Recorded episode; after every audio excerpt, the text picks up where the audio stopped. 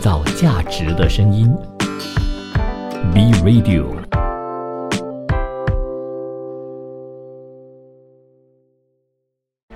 从在地走向国际，从新视角观望世界，从吉隆坡看天下。欢迎你收听《从吉隆坡看天下》。你好，我是 Kim 碧琴。首先和大家一起来关注哈，呃，每一个人都非常需要的粮食。那白米呢，肯定就是许多朋友们的一个主食哈。可是呢，眼下的呃这个白米的价格哈，已经是攀升了许多了。联合国粮食和农业组织的全球白米价格指数呢，就显示出啊，因为天气的因素呢，全球白米价格已经是徘徊在了十一年来的高点附近。那奥兰印度白米业务的副总裁，呃，叫做 Kupta 呢，他就说到哈。厄尔尼诺现象的影响呢，并不局限于呃其中一个国家而已的，那它影响了几乎所有生产国的白米产量。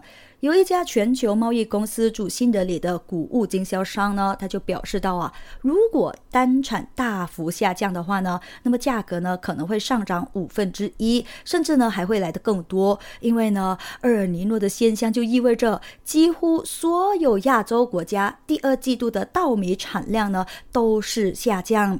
那印度、泰国和越南呢，就是白米的主要出口商，其中呢，印度更是占到了世界白米出口量的百分之四十。十以上，二零二二年总出口呢就达到了五千六百万吨，而现在呢，印度的白米出口价格已经上涨了百分之九，创下了五年来的新高。泰国和越南的出口价格呢，也是达到了两年多以来的高位。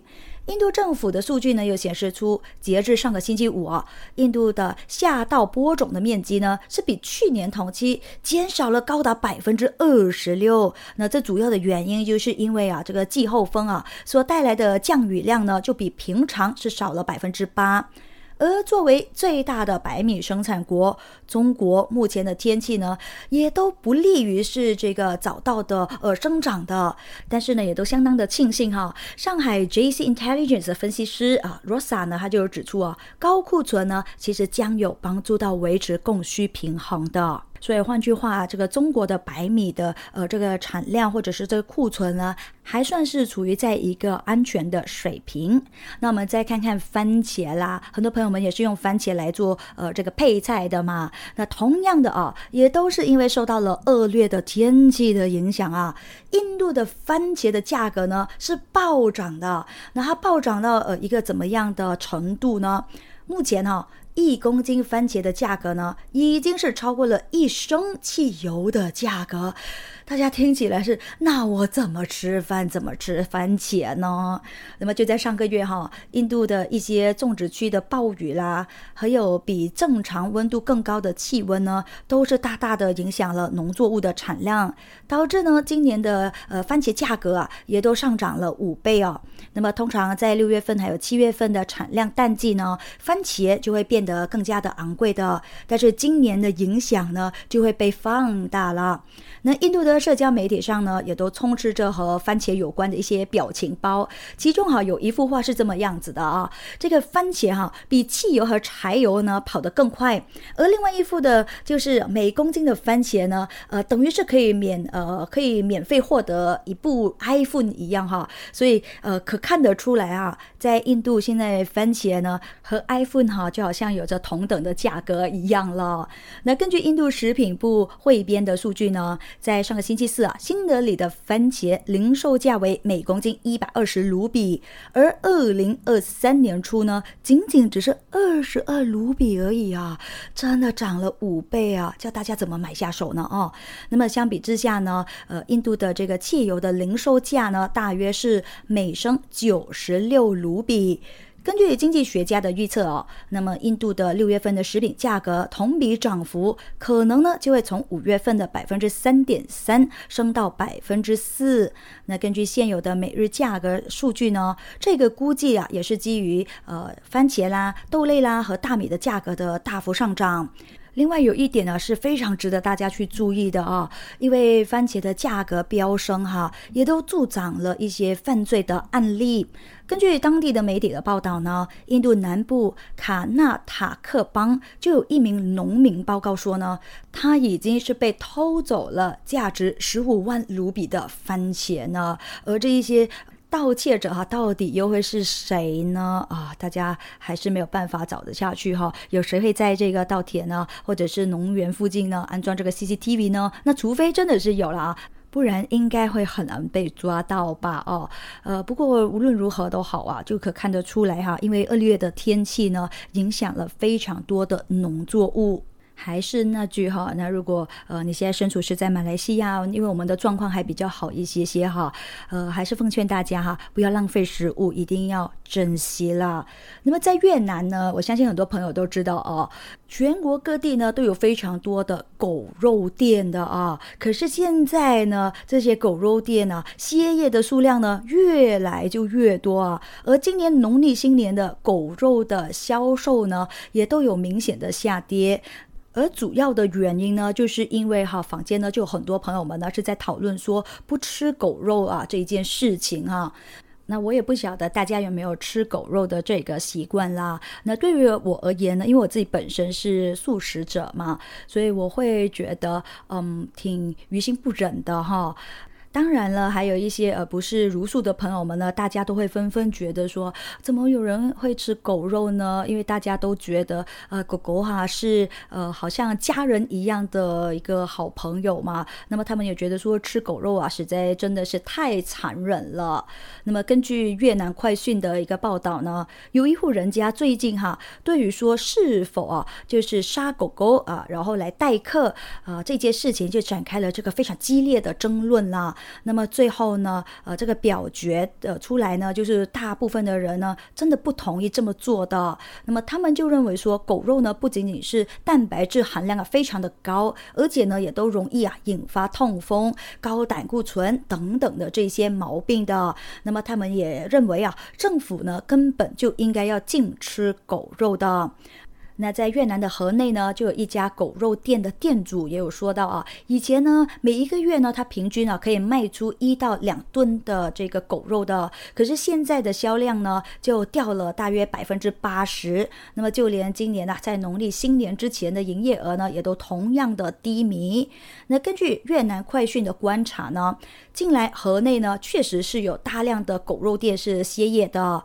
河内的动物卫生局呢，也曾经在二零一八年发布了一个报告，在官方的宣导之下啊，河内的狗猫肉的这一些呃店铺呢，这个数量啊，已经是从大约一千一百家呢，减为八百家左右了。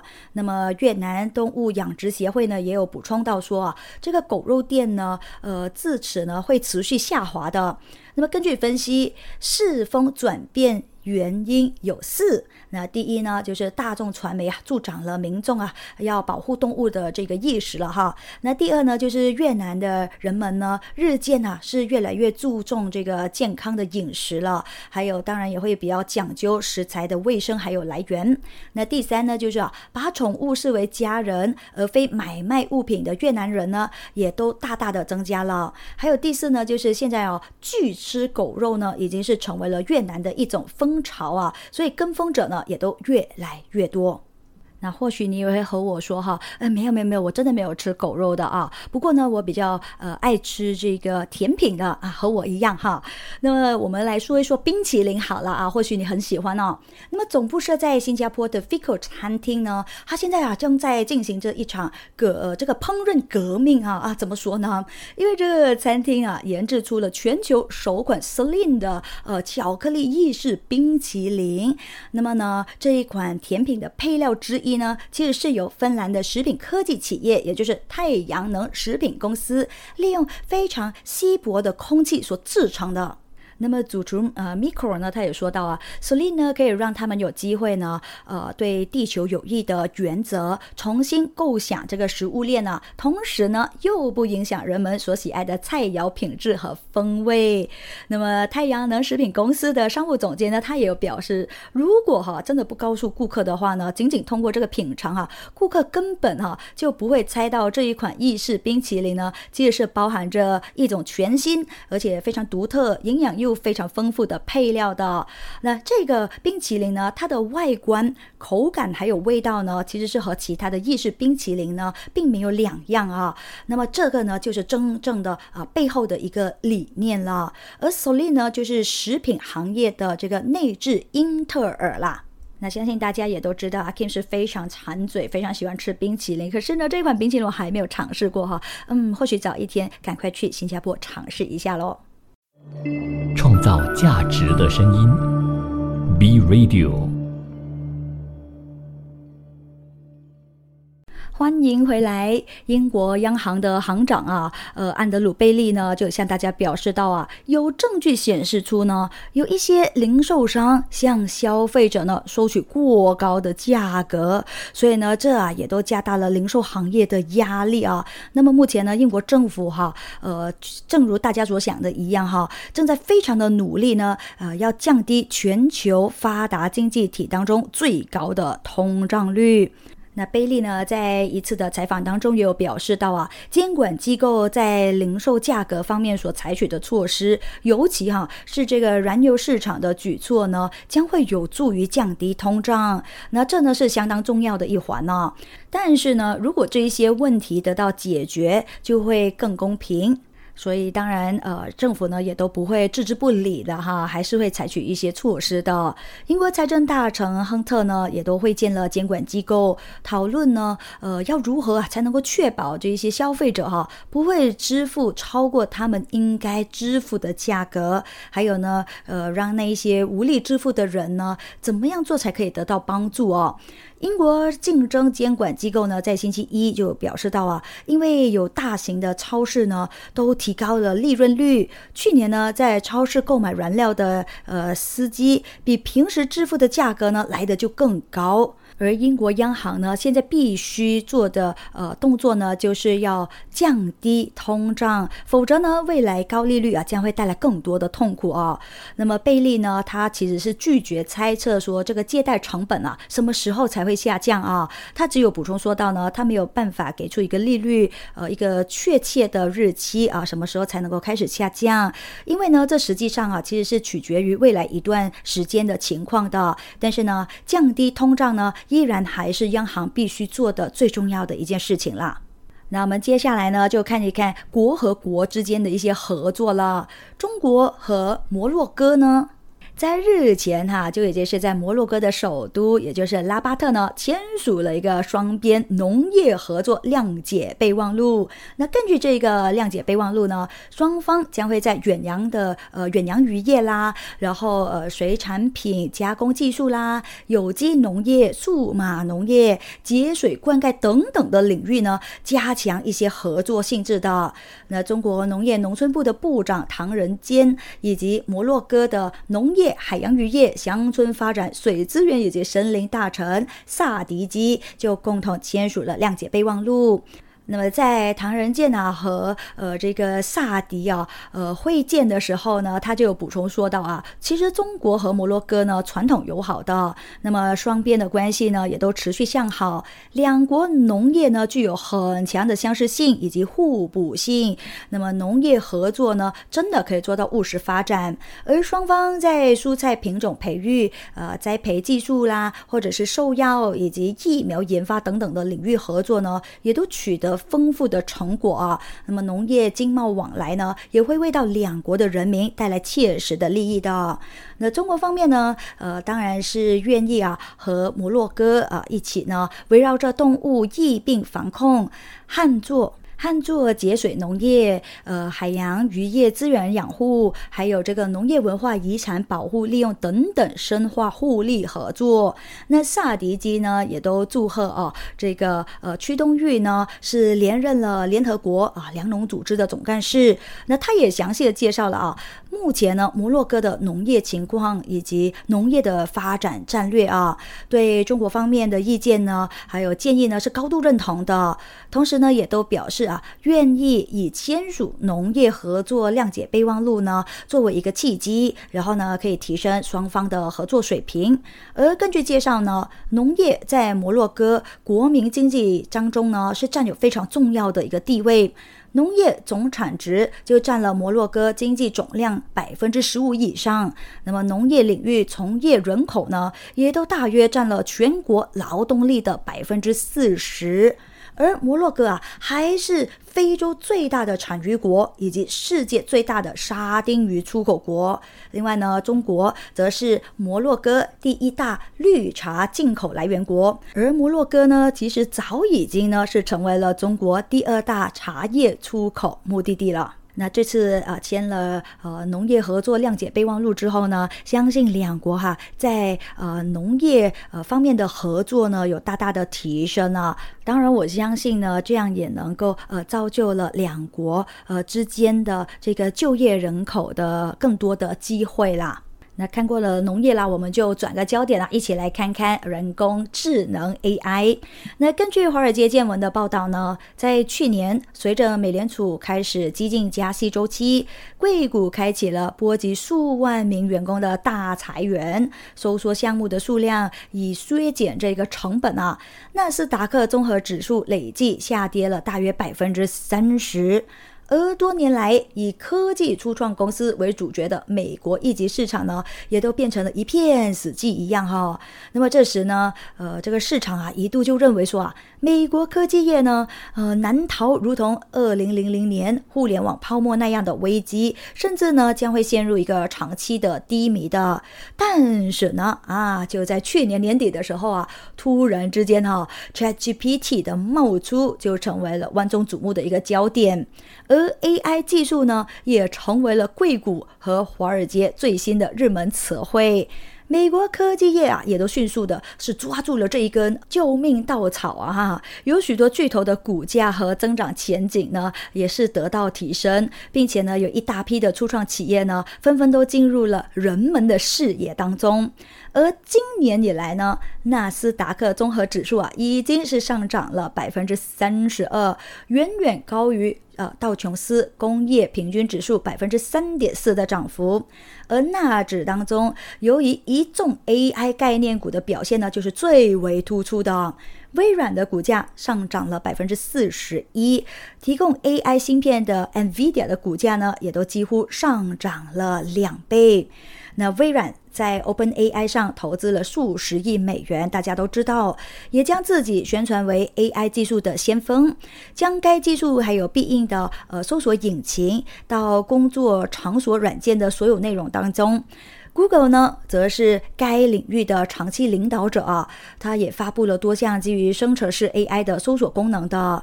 那么，当然呢，不少的其他大公司呢，也都跟风哈，呃，一起呢加入了这个 AI 大潮的浪中的。那就是非常的害怕呢，是落后于人后啊。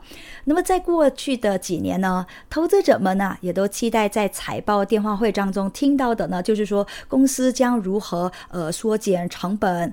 如何的裁员？需要裁多少的员？裁哪一个部门的人工？还有呢，应该要怎么样来应对这高通胀等等的这种挑战哈？但是呢，呃，眼前哈，投资者们更希望听到的呢，其实是高管们说应该要怎么样进入 AI 大潮的这些想法啊。所以这个时代啊，真的是有一种转变啦。也可以说 AI 呢，也都意外的哦，成为了美国科技业的这个救命稻草一样啦。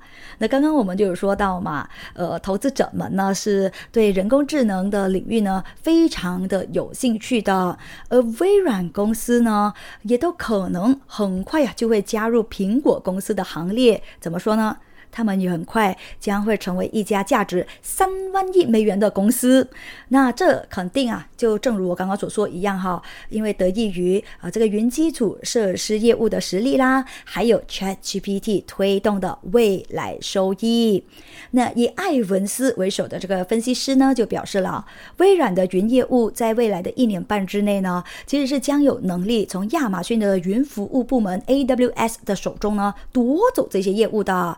然然后呢，随着大型科技竞争的对手啊投入到人工智能的军备竞赛当中，他们表示呢，微软啊其实正在坐在这个驾驶座上一样啊哈。那微软的 CEO 啊，萨提亚纳德拉呢，也有表示说啊，他们在这个季度呢，对微软的云计算审查呢，仍然还是非常的稳定的，而他们也都相信啊。和 AWS 相比的话呢，份额增长呢，其实就是最重要的。那么也越来越多的企业呢，正在和纳德拉以及他的公司啊一起走上这一条转型之路啊。所以他们认为啊，随着人工智能的发展，按照各部分总和估值，到二零二四年初，微软呢将会和苹果一起跻身啊在三万亿美元俱乐部当中。而艾文斯呢，也都维持对微软跑赢大盘的这个评级，以及三百七十五美元的目标价。那么在上个星期三呢，微软股价呢就上涨了百分之零点一。那目前微软的市值呢，大约是二万五千亿美元。创造价值的声音，Be Radio。欢迎你继续留守着 B Radio 啊，继续留守着由我 Kim 碧琴所主持的《从吉隆坡看天下》这档节目啊。你好啊，我是 Kim 碧琴。那继续啊，延续这个呃 AI 的话题哈。Tesla 的 CEO 马斯克呢，就在世界人工智能大会上面呢，有重申一点哦，他预期呢，未来世界啊将会由机器人来驱动的。那并且呢，他也呼吁大家一定要加强对人工智能的监管。那这一位亿万富翁啊的企业家兼 Twitter 的呃所有者呢，也都曾经警告大家说，其实这个 AI 的发展呢，相当的快啊，呃。呃，不只是相当的快，实在是太快了哈。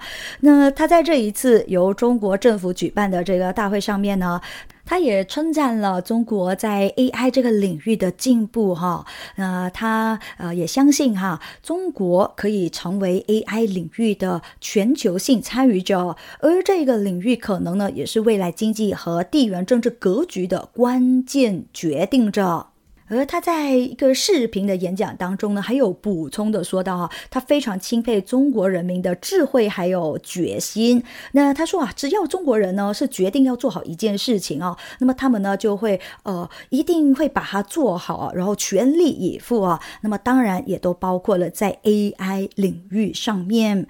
那同时呢，他也有向大家再一次承诺说，将会和竞争对手呢分享 Tesla 自动驾驶研究的成。果啊，那其实大约在一个月前呢，他就去到了中国嘛。那这也是他在疫情结束之后呢，第一次的访问中国的行程。而期间呢，他也去参观了上海的工厂啊。那么该工厂呢，也都占到了 Tesla 在全球产量的一半以上的。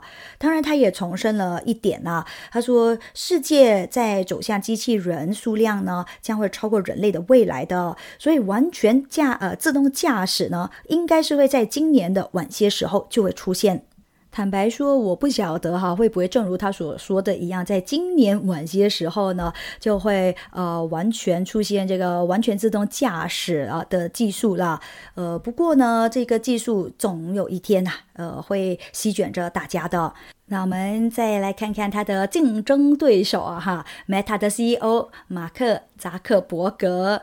大约在一个月之前，哈，有媒体呢就有报道说，Meta 呢计划通过 Instagram 呃推出一款和 Twitter 竞争的独立应用，哈，呃，说到这里大家应该都知道，它就是 Trace 了，哈，很多的呃身边的朋友们呢都陆陆续续下载了这一个应用了，不晓得你已经下载了没有啊，哈。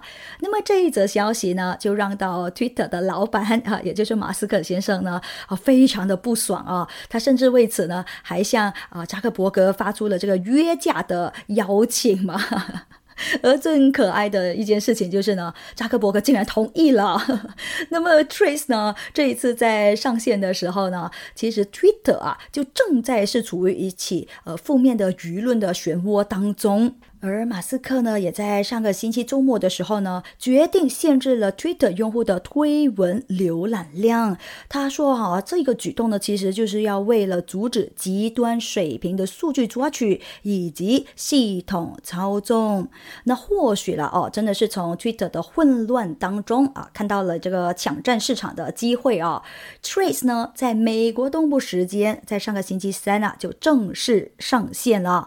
那么，呃。” Meta 的呃 CEO 扎克伯格也有向大家表示啊，Trace 在推出短短的十六个小时之后呢，注册用户啊就已经是超过了三千万人哇！大家呃一听到这个消息，应该就会想到说，不晓得马斯克先生的这个反应是如何哈。那尽管呢，这个 Trace 呢和 Twitter 呢其实相当的类似哈，不过呢，它目前呢还是缺少了一些关键的基础功能的。那比如说 Trace 呢，它没有私信的功能，而私信呢几乎可以也都说是所有其他主要社交媒体网络的一个基础功能，呃，包括了 Twitter 啊，还有 Meta 旗下的 Instagram 以及脸书 Facebook 都有嘛啊。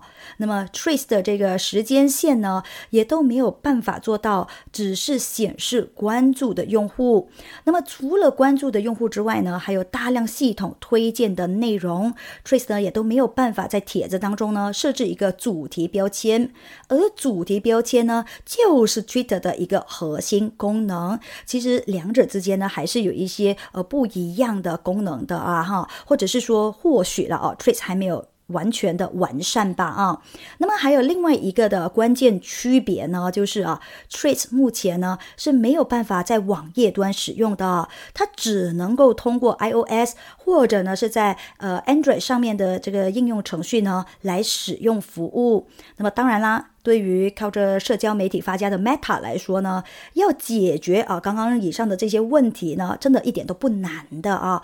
所以呀，大家就有说了啊，他们说呃，这个 Trace 啊和 Twitter 的竞争呢，其实哈才刚刚开始而已呢。那么到底啊，这一个战争哈，谁会胜出呢？对抗赛哈，呃，大家都很有兴趣啊哈。那我呢，也要呃得到第一消息啊，向大家来分享才行啊哈。那刚刚我们就说到，Trace 呢，在推出的十六个小时之后呢，注册的用户是超过了三千万人嘛啊。那这几天就过去了啊，呃，现在这个用户的数量去到多少了呢？哇，各位朋友们，非常的夸张啊。这个用户的数量啊，已经是接近一亿人了。那么你说，呃，这个马斯克先生哈，是不是视他为一个非常强有力的竞争对手呢？啊，肯定是的啦，哈。那但是呢，啊，Meta 旗下 Instagram 的负责人啊，叫做亚当呃莫塞里呢，他最近啊也在 Trace 呢，呃，分享了他的这个看法哈。他就说，这个平台的目标呢，其实真的并不是取代 Twitter 哈，所以大家不要胡思乱想，也不要胡做定论啊。他说，特别呢是在政治内容还有硬新闻方面哈，更是如此啊。那硬新闻呢，其实是什么呢？就是指一些呃题材呀比较严肃的啊，或者呢是着重于在这个思想性啦、指导性啦，还有知识性的政治、经济、科技的新闻。那莫塞里呢还有表示说啊，政治和硬新闻不可避免的呢会出现在 t w i t 上，那么在某一种程度上面呢，他们也会出现在 Instagram 上的，但是呢，他们不会做任何事情来鼓励这一些垂直领域。他们也都坚持认为啊，如果 Trace 啊要成为 Twitter 真正的竞争对手的话呢，那么他就需要拥抱这新闻行业。那他们的目标啊，其实不是取代 Twitter，而他们的目标是什么呢？就是要为 Instagram 上啊，从未真正拥抱 Twitter 的社区和 Twitter 上对一个不那么愤怒的地方感兴趣的社区，可以创造一个公共广场，并不是 Twitter 的全部。嗯，这个。大家都有各自的想法吧，我只能这么说了哈。那当然了，莫塞里呢，他还有另外一个帖子出来的，他就说了，Trace 呢是不会降低呃硬新闻或者是政治新闻的排名的。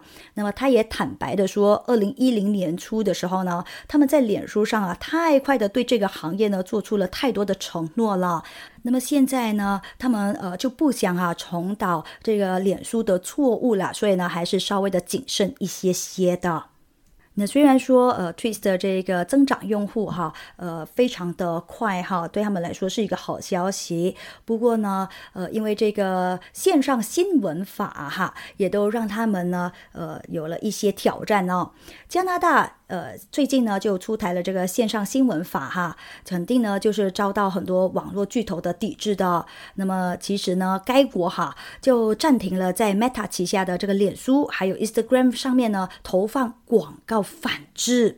那么中新社呢就有这么说的，加拿大文化遗产部的部长啊罗德里格斯，他就在渥太华呢举行的记者会上面呢。再一次哈批评脸书开始呃这个屏蔽加拿大新闻内容的做法，其实呢是不合理的，也是不负责任的啊。他也说了，加拿大政府呢仍然在和 Google 对话，而且呢 Google 也都愿意啊是寻求解决方案。所以呢，他也呼吁 Meta 以及 Google 这两大平台，呃一定要留在加拿大政府的谈判桌上哈哈。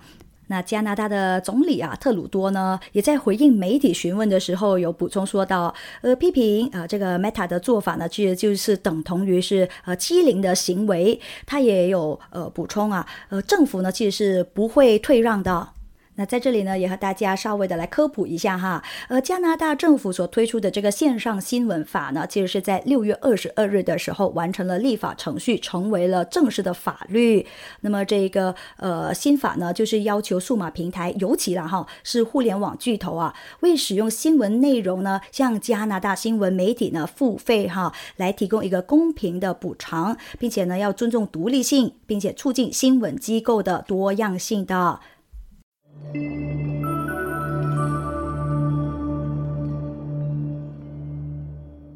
创造价值的声音，B Radio。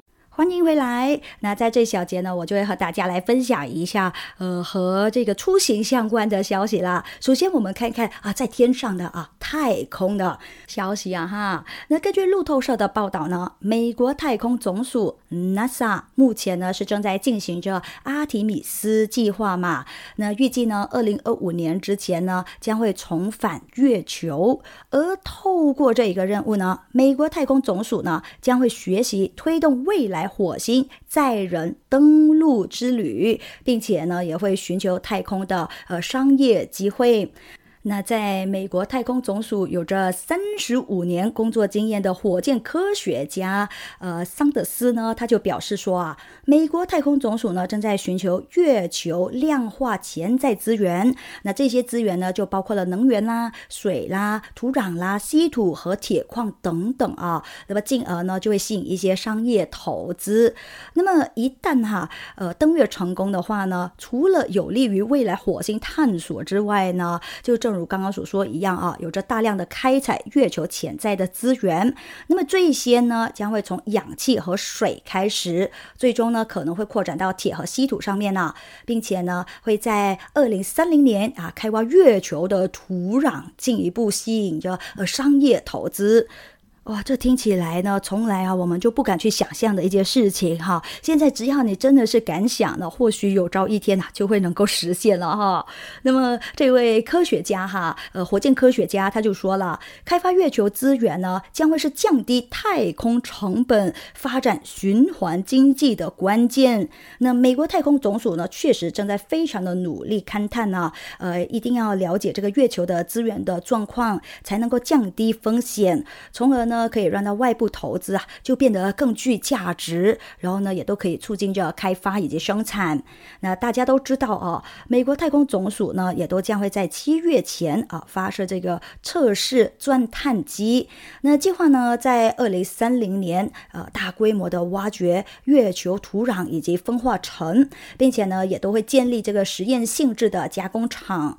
呃，桑德斯呢也有强调说，呃，他们实际上呢，其实只是呃挖掘这个表。表面而已了哈，不会挖掘太深入了哈。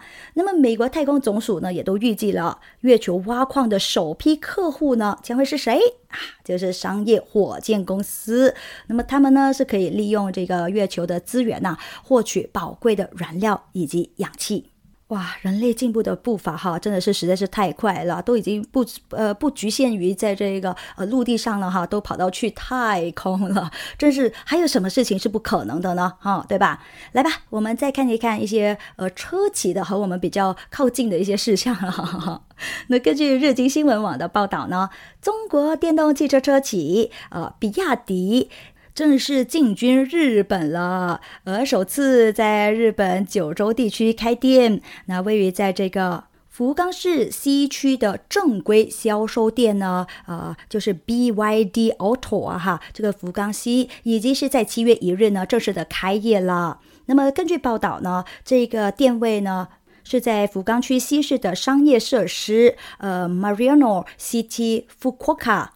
就是由 BYD Auto Japan 的呃正规经营商 Will Plus Enhance 所运营。那么在这个新店内呢，展示了红色以及灰色的两辆五座的 SUV Atto Tree，那提同时呢也都提供这个试坐啦、试驾的服务啊，还有呢呃点检、然后车检以及维修服务的。那根据消息哈，呃比亚迪公司呢也正在考虑呢把这个展示的车辆呢换成预定今后在日本国内上市的小型掀背车呃 Dolphin 海豚以及四门的轿车海。报，那比亚迪呢？其实是在二零二三年二月的时候呢，在横滨市啊就开设了日本国内的首间门市。那么到目前为止呢，一共就开设了六间，并且呢，也都计划在二零二五年底呢增加到了一百间。所以呢，基本上啊，他们也不是说终于进军了哈，就是开设越来越多的分店这样子了。不过呢，就是首次啊，在日本的九州的地区开店的。而比亚迪的 Auto Japan 呢，位于在呃横滨市的社长啊。他对于在呃九地呃九州开店这回事呢，他也有表示到说哈，他打算呢先让这些光顾呃 Mariano City 的客户呢呃产生一些兴趣啊，然后呢就不断提高比亚迪的认知度。那公司呢也将会根据人口和商圈的大小呢，将位于呃这个福冈县的店铺呢增加到四间。所以啊，如果你人在呃这个日本的话呢，呃可以。都去参观一下啊，那或许呢，不久的将来啊，在你呃身边啊，虽然说你可能不在这几个县当中哈，你都会呃即将啊看到比亚迪的呃诞生了啊，赶快去一睹一下吧。